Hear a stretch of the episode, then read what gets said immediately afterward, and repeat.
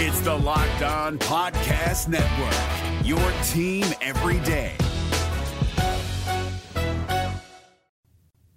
We are less than two weeks away from the start of the Auburn football season. We don't know who the starting quarterback is, but we may have a better idea of what the timeline could be. Well, Zach, I, I actually just finished crushing some chicken farm, and I'm I'm freaking ready to rock and roll.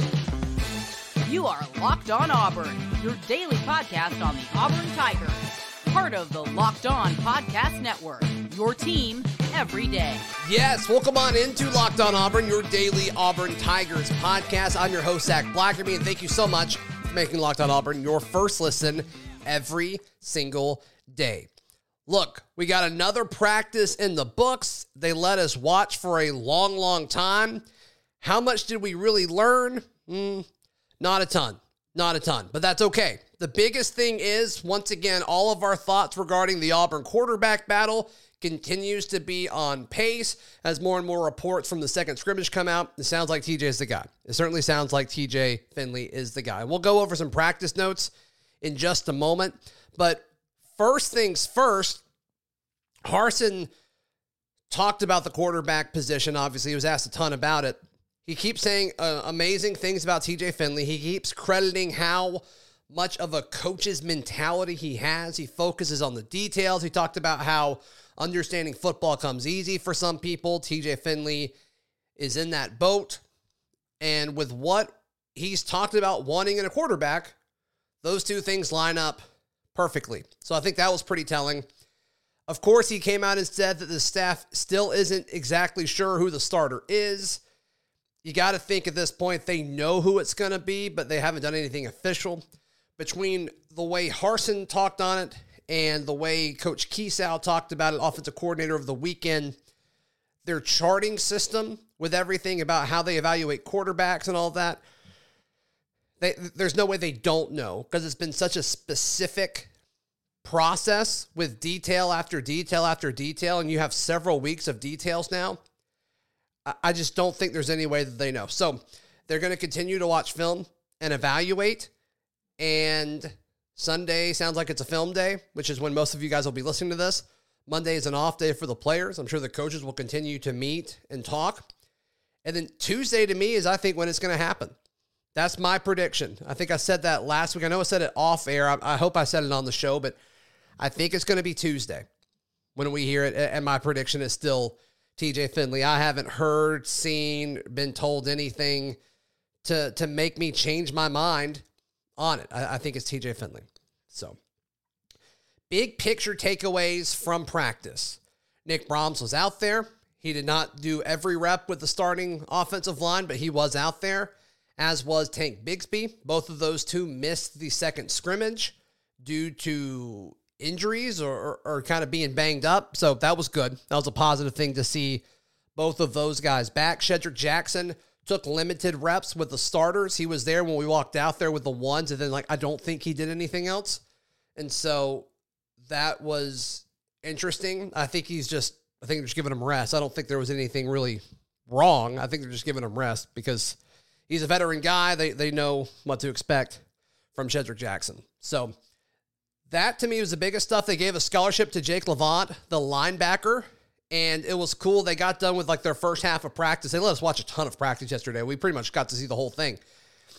And about halfway through it, they all huddled up around midfield at Jordan Hare Stadium, and they all started jumping up and down and, and, and clapping. And then the the video board, the massive video board, to like you know Jake Levant gets a full ride scholarship. Congrats, something like that.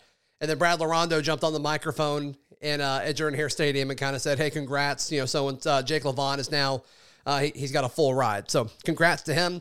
Spoke to the media afterwards, right before Bryan Harsin. Coach Harson brought him in with him and did a great job. He, he was kind of laughing at the start of it. Hey, I've never really talked to the media before. How does this go? And then of course, folks started asking him questions, but loved Auburn. And, you know, he talked a ton about just keeping his head down and working. That's the advice that he has to all walk ons.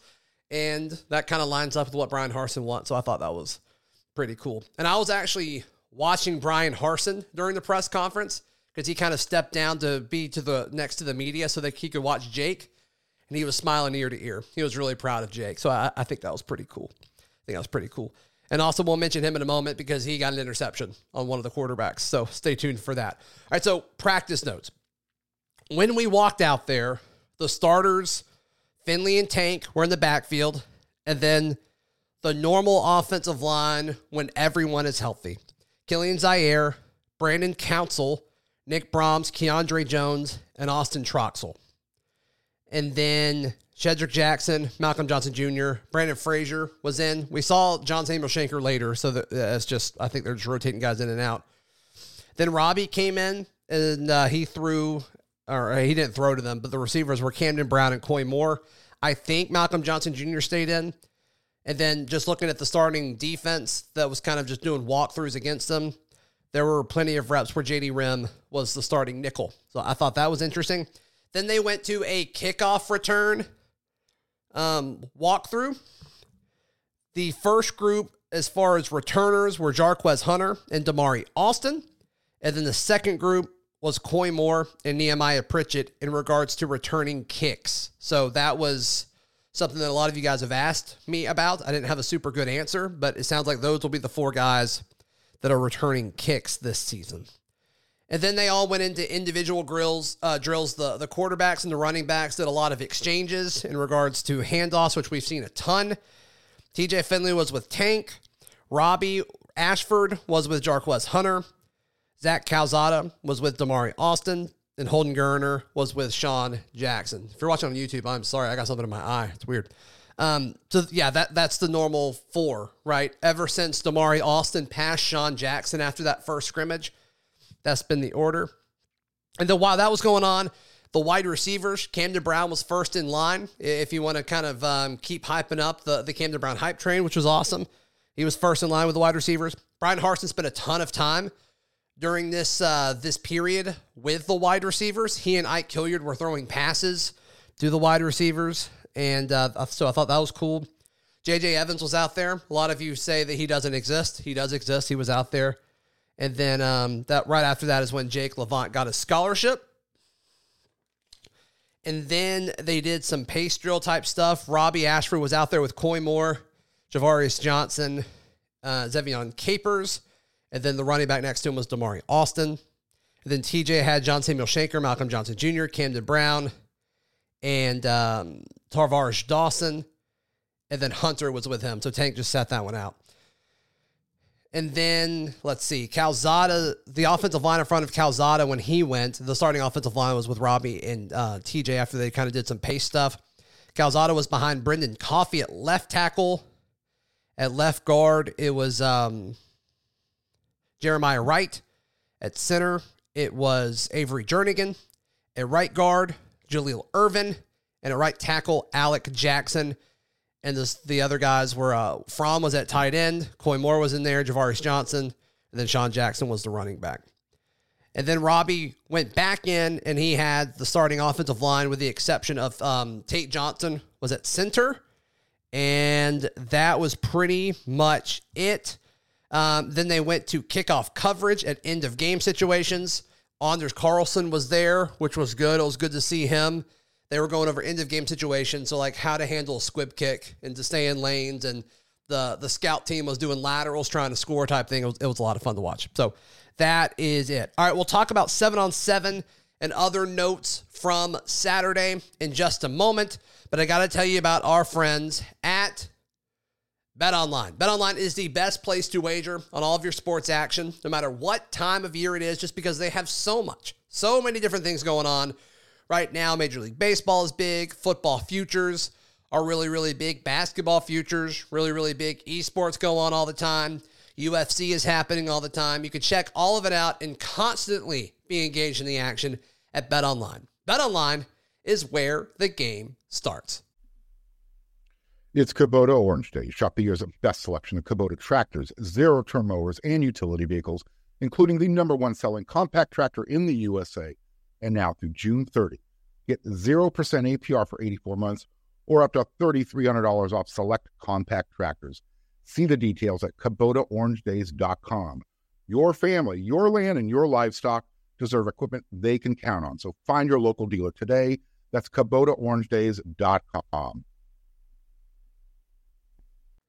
All right, folks. Uh, as far as the seven on seven, which I thought was the highlight of practice, I am so sorry. I just cannot get the stuff out of my eye. Um, I'm just going to give you the play by play. Look, there was a lot of folks. I saw several different folks that were at practice that the quarterbacks looked bad. I didn't see that. I thought the very little bit that we saw on Saturday was reflective uh, of everything that we've seen so far throughout fall camp. So, whatever. Uh, let's see. The first snap was TJ Finley to uh, Ja'Varrius Johnson on a on a short pass to the left. Then Finley uh, incomplete pass to Luke Deal. Caden Bridges was in coverage there.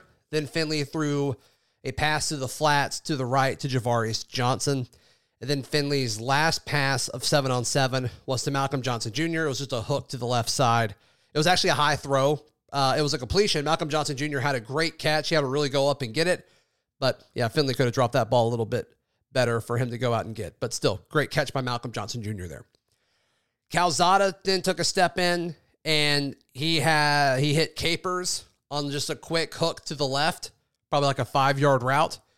And then Calzada threw a pick to Jake Levant. And this was like right after he got that scholarship. So props to him. That was really cool.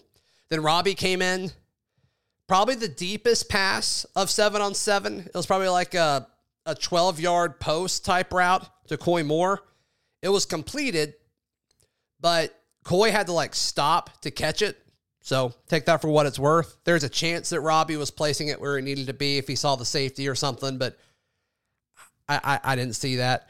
Robby then uh, threw a short pass to the right to Damari Austin. It was like a check down. Lot of checkdowns in the seven on seven period by all three quarterbacks. Um, Robby then threw it too far in front of Jarquez Hunter, who was doing a check down out route, but Hunter was able to like bat it to himself. And it was actually a really athletic move by Jarquez Hunter. Then Robby threw it to Malcolm Johnson Jr. on a drag. Uh, Malcolm Johnson Jr. lined up on the right side of the formation and then used his speed to get across the, the field quickly. And so that was good. Another check down. A lot of check downs. Then Robby threw an in to Jarquez Hunter, and then he threw another check down to Hunter. Um, but it was a long play. I think it would have been clocked as a sack in a competitive situation. Then Calzada threw it to Mike O'Reilly Ducker on just a quick stick route. And then Calzada threw it to the flat to Amari Kelly. And then another, uh, the following play, threw to Amari Kelly again in the middle of the field. Uh, oh, Kelly beat out Eugene Asante for, for leverage there. And then the last throw of seven on seven was a quick out to Jay Fair for just a few yards. So a lot of short stuff, with the exception of that Koy Moore pass by Robby Ashford. But still, I, I thought they looked fine. Um, I what I saw yesterday in Saturday's practice was the same thing that I've seen for the vast majority of fall camp, and that was it. Um, I thought Holden Geriner looked really good as he all as I think I think he's always looked pretty good just from a pure like passing mechanic standpoint. Um, Bryan Harsin talked about how good he looked, and so there's that. You know, uh, apparently it was a big deal on one of the message boards like a week ago when I said that I thought Geriner looked better than Calzada. Well, I don't feel weird about saying that at all, um, based on what we saw Saturday. So there's that.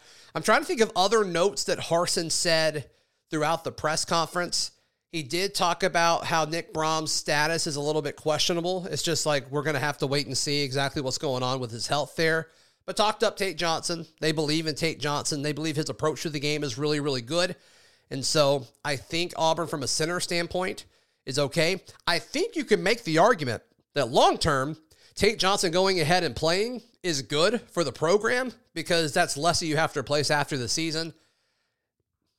And that's been a big concern, right? Is, oh my gosh, how is Auburn going to replace, you know, pretty much the whole offensive line? This allows you to not have to worry about that. So that's a glass half full way of looking at it. Tate Johnson could have a, you know, several games of experience under his belt. We'll have to see what all happens there. I couldn't tell any difference with Tank Bigsby from a health standpoint. He looked good to me.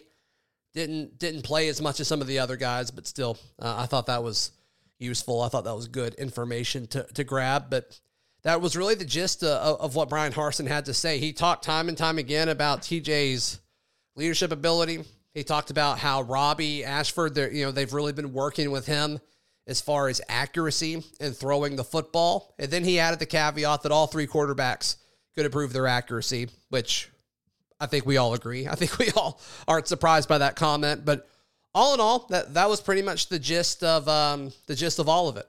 Then it was cool seeing Coach Harsin afterwards. Um, he talked about the Auburn High game. His son, uh, a quarterback for Auburn High School, and they had a big win against Hoover, 17 to 14 the night before. And so him kind of dissecting that game um, offhand to the media, I thought was pretty cool perspective on everything. But yeah, that's it, guys. So tomorrow we'll be back to our normal schedule, Monday through Friday, uh, with uh, with Lindsey Crosby joining us on Monday. There's a lot to talk about this week. Less than two weeks away from the football season. Are you kidding me? And I think we're days away from having an official announcement that TJ Finley will be the next starting quarterback for the Auburn Tigers. So stay tuned for that. Of course, we will have all of that here for you every single day because we are your team every day, right here on Locked On Auburn.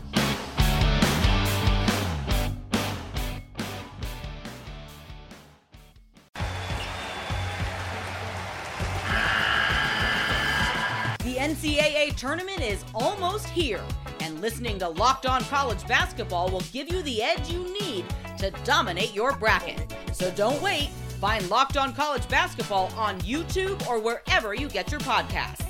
Part of the Locked On Podcast Network. Your team every day.